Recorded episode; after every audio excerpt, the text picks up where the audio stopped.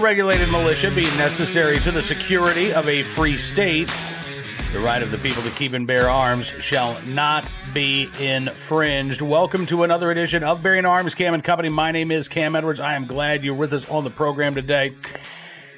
Uh, where we're going to be talking about what's going on in the city of San Francisco. District Attorney Chesa Boudin facing a recall election uh, over his soft on crime policies. And uh, is uh, defending himself and his record uh, in the uh, pages of the New York Times with a, a uh, big piece. San Francisco's DA says angry elites want him out of office. That's right. It's those angry elites, uh, uh, oh, and, and, you know the uh, the conservatives, right? The the conservative majority in San Francisco is uh, trying to get Chesa Boudin out of office. There, yeah. Uh, specifically, we're going to focus in. Uh, we're not going to go through all of the back and forth with uh, Chesa Boudin and the New York Times writer who sat down for a extensive interview with uh, the DA in San Francisco. Uh, David Marchese is uh, the uh, reporter for the New York Times. But specifically, there were a couple of moments uh, in this uh, Q&A where the issue of guns came up either explicitly or implicitly. And I want to kind of go through this because I, I think this explains – uh, not that Chesa Boudin seems to uh, uh, understand this, but I think this does help to explain why, even in a city like San Francisco, uh, Chesa Boudin is uh, making more uh, enemies than friends these days. So Marchese uh, starts with a question. He says, I know you talk a lot about wanting to address root causes of crime. But to what extent can a district attorney even do that? Isn't your ability to address root causes largely dependent on other actors, like the police, like the mayor, that are part of the system? And again, this is what we hear from a lot of progressive prosecutors, right? Whether it's uh, Larry Krasner in Philadelphia or Boudin in San Francisco or uh, George Gascon in, uh, in, in Los Angeles. I mean, three of the probably higher profile uh, progressive DAs that have this mentality. But uh, I think even Alvin Bragg, the new DA in Manhattan, he sort of backed off of these policies. But you know, this approach of well, we got to deal with root causes. Um, it is a it's not just a talking point for a lot of these progressive prosecutors. It it really is, I think, a part of their fundamental ideology. And so when Boudin starts talking about what he can do to address quote unquote root causes, I think gun owners need to pay attention because we are one of his biggest targets. He says, uh, so we know that gun violence is on the rise across the country with significant numbers in San Francisco. A traditional prosecutor might say that if someone is in possession of a gun illegally or uses a gun to do something unlawful, that we're going to punish them as harshly as the law allows, and that's our way of deterring crime. He says the thing that frustrates me about that approach is that we're accepting that we don't have a role to play in promoting public safety until after a crime occurs. He then goes on to say, We're trying to be proactive in my office. In San Francisco, instead of waiting for the police to make an arrest in homicides involving a quote ghost gun and punishing the individual that committed the harm, we're suing the ghost gun companies and asking the courts to prohibit them from shipping their weapons into our community. He said another example is expanding partnerships with the state attorney general to get guns out of the hands of people who we know are prohibited from having them. These are proactive approaches to prevent gun violence, a crime prevented. There's no viral video of that. He says, but if we're serious about good policy, we must be proactive about preventing crime. Now, I would not disagree in the slightest that being proactive in terms of crime prevention is a good thing. I would, however, argue that the things that uh, Chesa Boudin talks about don't actually prevent crime. For example, going after quote unquote ghost guns, right? This is the first thing he says. Well, we can be proactive because we can go after these uh, manufacturers of uh, ghost guns and asking the courts to prohibit them from shipping their weapons into our community. Well, first of all, and if Chesa Boudin is unaware of this, he shouldn't be DA anyway. Criminals get a hold of their firearms through a variety of illicit means, right? Whether it's straw purchases, whether it's friends or family, whether it's making their own. And by the way, we're not just talking about, you know, 80% lowers. Again, anybody with access to a 3D printer uh, can now produce a firearm that'll get the job done for a, a random crime. There is no way to try to tackle violent crime by going after the inanimate objects as opposed to the individuals responsible for the crimes themselves. And this is where Boudin completely misses the plot. He says, a traditional prosecutor might say, well, if someone's in possession of a gun illegally or uses a gun to do something unlawful, we're going to punish them as harshly as the law allows, and that's our way of deterring crime. He finds that frustrating, he says. He says, well, that means we're just accepting we don't have a role to play in promoting public safety until after a crime occurs. No, it's not. Now, again, if we're going to quibble about things, I would I would actually argue that it shouldn't be a crime for somebody to carry a firearm without a license because you're exercising the right to bear arms. But when we're talking about the criminal misuse of a firearm, oh, that's something entirely. And you can be as proactive as you want. But once a crime has been committed, you have a duty as a law enforcement officer, whether it's a police officer on the street or a prosecutor, you have a duty to ensure that consequences occur, right? First, that an arrest is made, charges are leveled, the case is prosecuted, and justice is done. So, yeah, there is a proactive role for police and prosecutors and public safety officials to play in terms of preventing crime. But you're not going to be able to prevent every crime. And so then the question becomes how do you respond once a crime has been committed? And for Chesa Boudin, it's well, I mean, not only are we not going to go after people who are, uh, you know, carrying a gun without a license, which frankly I'm fine with, but Boudin says we're not going to throw the book at armed robbers. We're not going to throw the books at carjackers. We're not going to ensure the toughest penalties whenever possible for violent criminals. And that's too far, I would argue, for a lot of San Francisco residents, which is one of the reasons why Boudin is now facing a recall. But Boudin's hypocrisy was also on display later on in this interview when he was asked by David Marchese, um, okay, what about what's going on with drugs in San Francisco, particularly in the Tenderloin neighborhood? And Boudin's first response was to say, "Well, every city's got bad neighborhoods. I mean, look at look at uh, look at the South Bronx, look at East Brooklyn." Marchese said, "Yeah, yeah, yeah, yeah, yeah." He said, I wouldn't argue that other parts of the country don't have historically problematic areas, but my question was whether anything should or could be done differently in the Tenderloin. And listen to Boudin's response. He says, Oh, absolutely. Tenderloin's an emergency, it's a priority.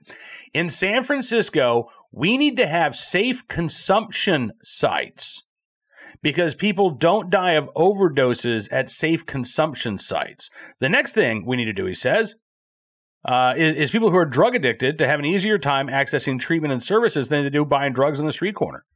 We are prosecuting the people that police arrest, he says. It's not working because there's an insatiable demand for drugs for people who don't have housing, access to health care, access to employment, access to treatment, so they can help them reduce their dependence on dangerous drugs. So, why isn't he going after the drug manufacturers? You know, like he's going after those ghost gun companies. Why, why, why, why is there excuse after excuse after excuse me when it comes to the drug trade, the illegal drug trade? And yet, Chesa Boudin doesn't, he seems to think that the legal firearms industry is something that uh, needs to be shut down while allowing drug addicts access to safe injection sites so that they don't overdose. And and listen, I'll be honest with you, I'm not an expert on safe injection sites. I will note in Vancouver, British Columbia, where the first safe injection sites in North America were put in place, the drug overdose rate increased. It did not decrease after those safe injection sites opened. I would also argue that when you are um, fueling access for addicts to shoot up safely, you may be cutting down on the number of fatal overdoses, but you're not cutting down on all of the associated crime that comes with drug addiction. So now you still have these addicts who are they need to find the money that they can buy their drugs. It's not like the drugs are provided at safe uh, injection sites, so they'll give progressives time, and I'm sure that that'll be the next uh, thing that they start touting. But you still got to find the money, right, to buy the drugs. You might have a place to shoot up under the watchful eye of a medical professional, but you still got to buy the drug. And that means that you're still going to have a lot of retail theft, a lot of shoplifting, property crime, things of that nature. And by the way, uh, violence is an inherent part of the illicit drug trade.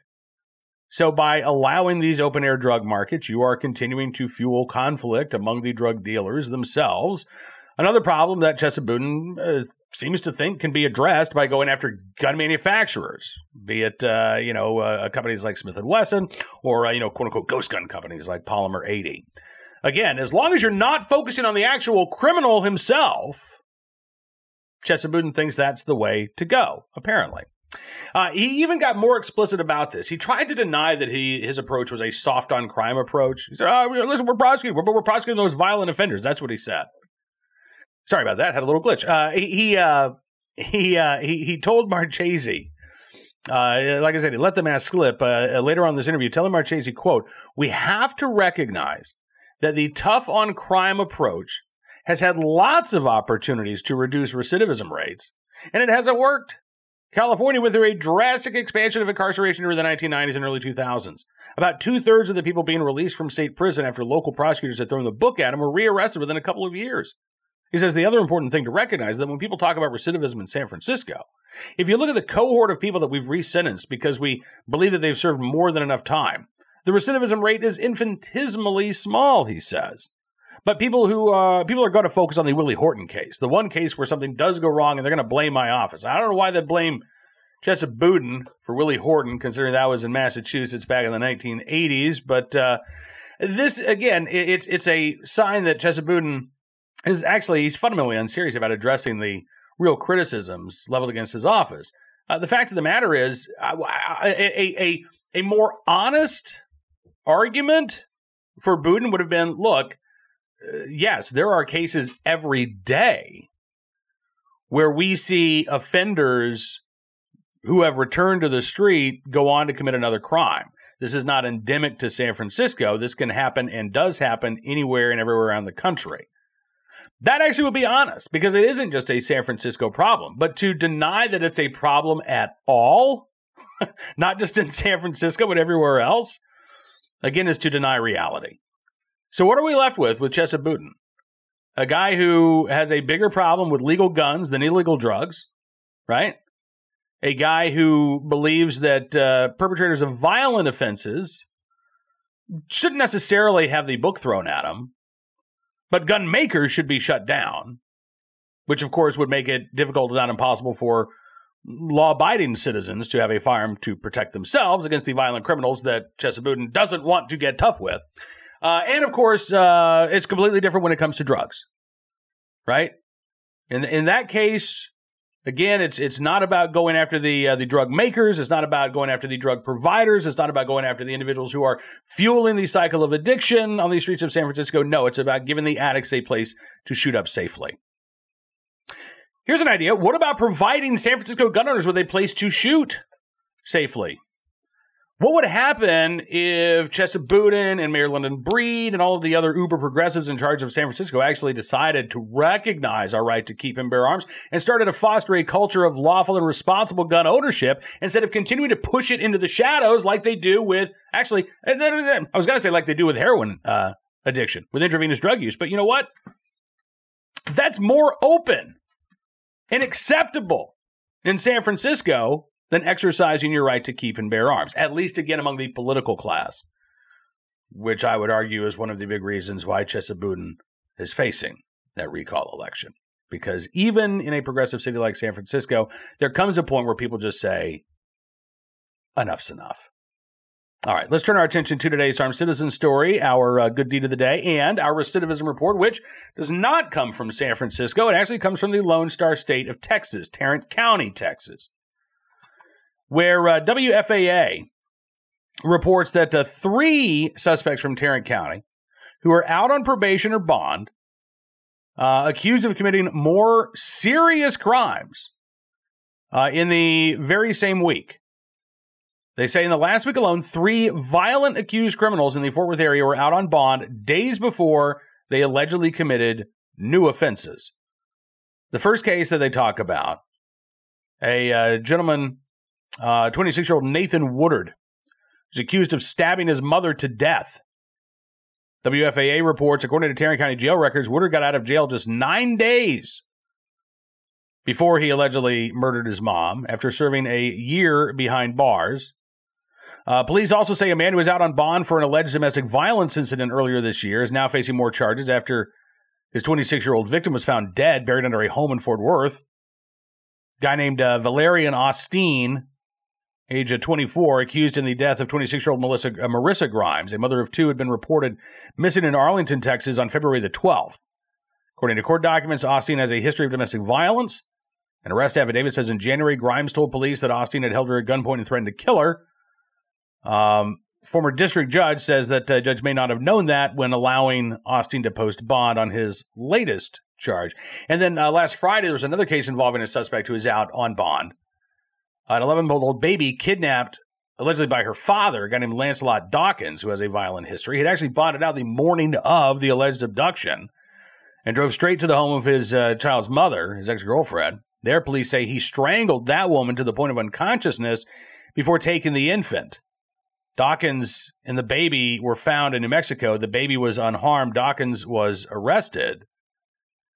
And so again, these are not cases of uh, you know uh, where, where, where, trials have uh, taken place or plea bargains have been accepted, cases have been adjudicated, slap on the wrist. Now these are people though who are accused of very serious offenses, who were returned to the streets in a matter of hours, a matter of days, in one case after serving a, a year long jail sentence for a, a previous crime, uh, who almost immediately went on to commit other offenses. Now, again, this is not a problem that is endemic to uh, San Francisco or Baltimore or New York or progressive areas. This happens everywhere because 97% of felony cases in this country result in plea bargains. And we uh, have a tendency, look, under the Constitution, it's, you know, you have a right to a speedy trial. You cannot simply be held in jail or in prison for years on end uh, while the legal process slowly grinds away, right? One of the issues that we have to deal with when we're talking about, uh, you know, no bond and putting people out on bond is we've got to we've got to ensure that there are speedy trials because this is the solution right now to a court system that is clogged and plagued with delays is well, we can't keep people behind bars forever while they're awaiting trial, so we'll just return them to the streets. And when they are accused of committing more crimes, when they're awaiting trial for their previous charges, they're often just given bond again and put back out on the streets. A real effort to address this solution does not just involve getting rid of cash bond it actually involves uh, reducing the number of plea bargains that are offered, increasing the number of judges and prosecutors, and again, and public defenders uh, to ensure that we actually have a functioning court system instead of one that is run on, uh, held together, I should say, by a string and spit and a, hope and a prayer and a, uh, again, an offer of a plea bargain. Uh, finally, today, our uh, good deed of the day, and and our armed citizen story. See, I didn't forget. No, one of the same actually from the Commonwealth of Virginia. A man is accused of trying to run over a good Samaritan, one of whom fired back in self defense. This was in uh, Woodbridge, Virginia, uh, one of the uh, D.C. suburbs there.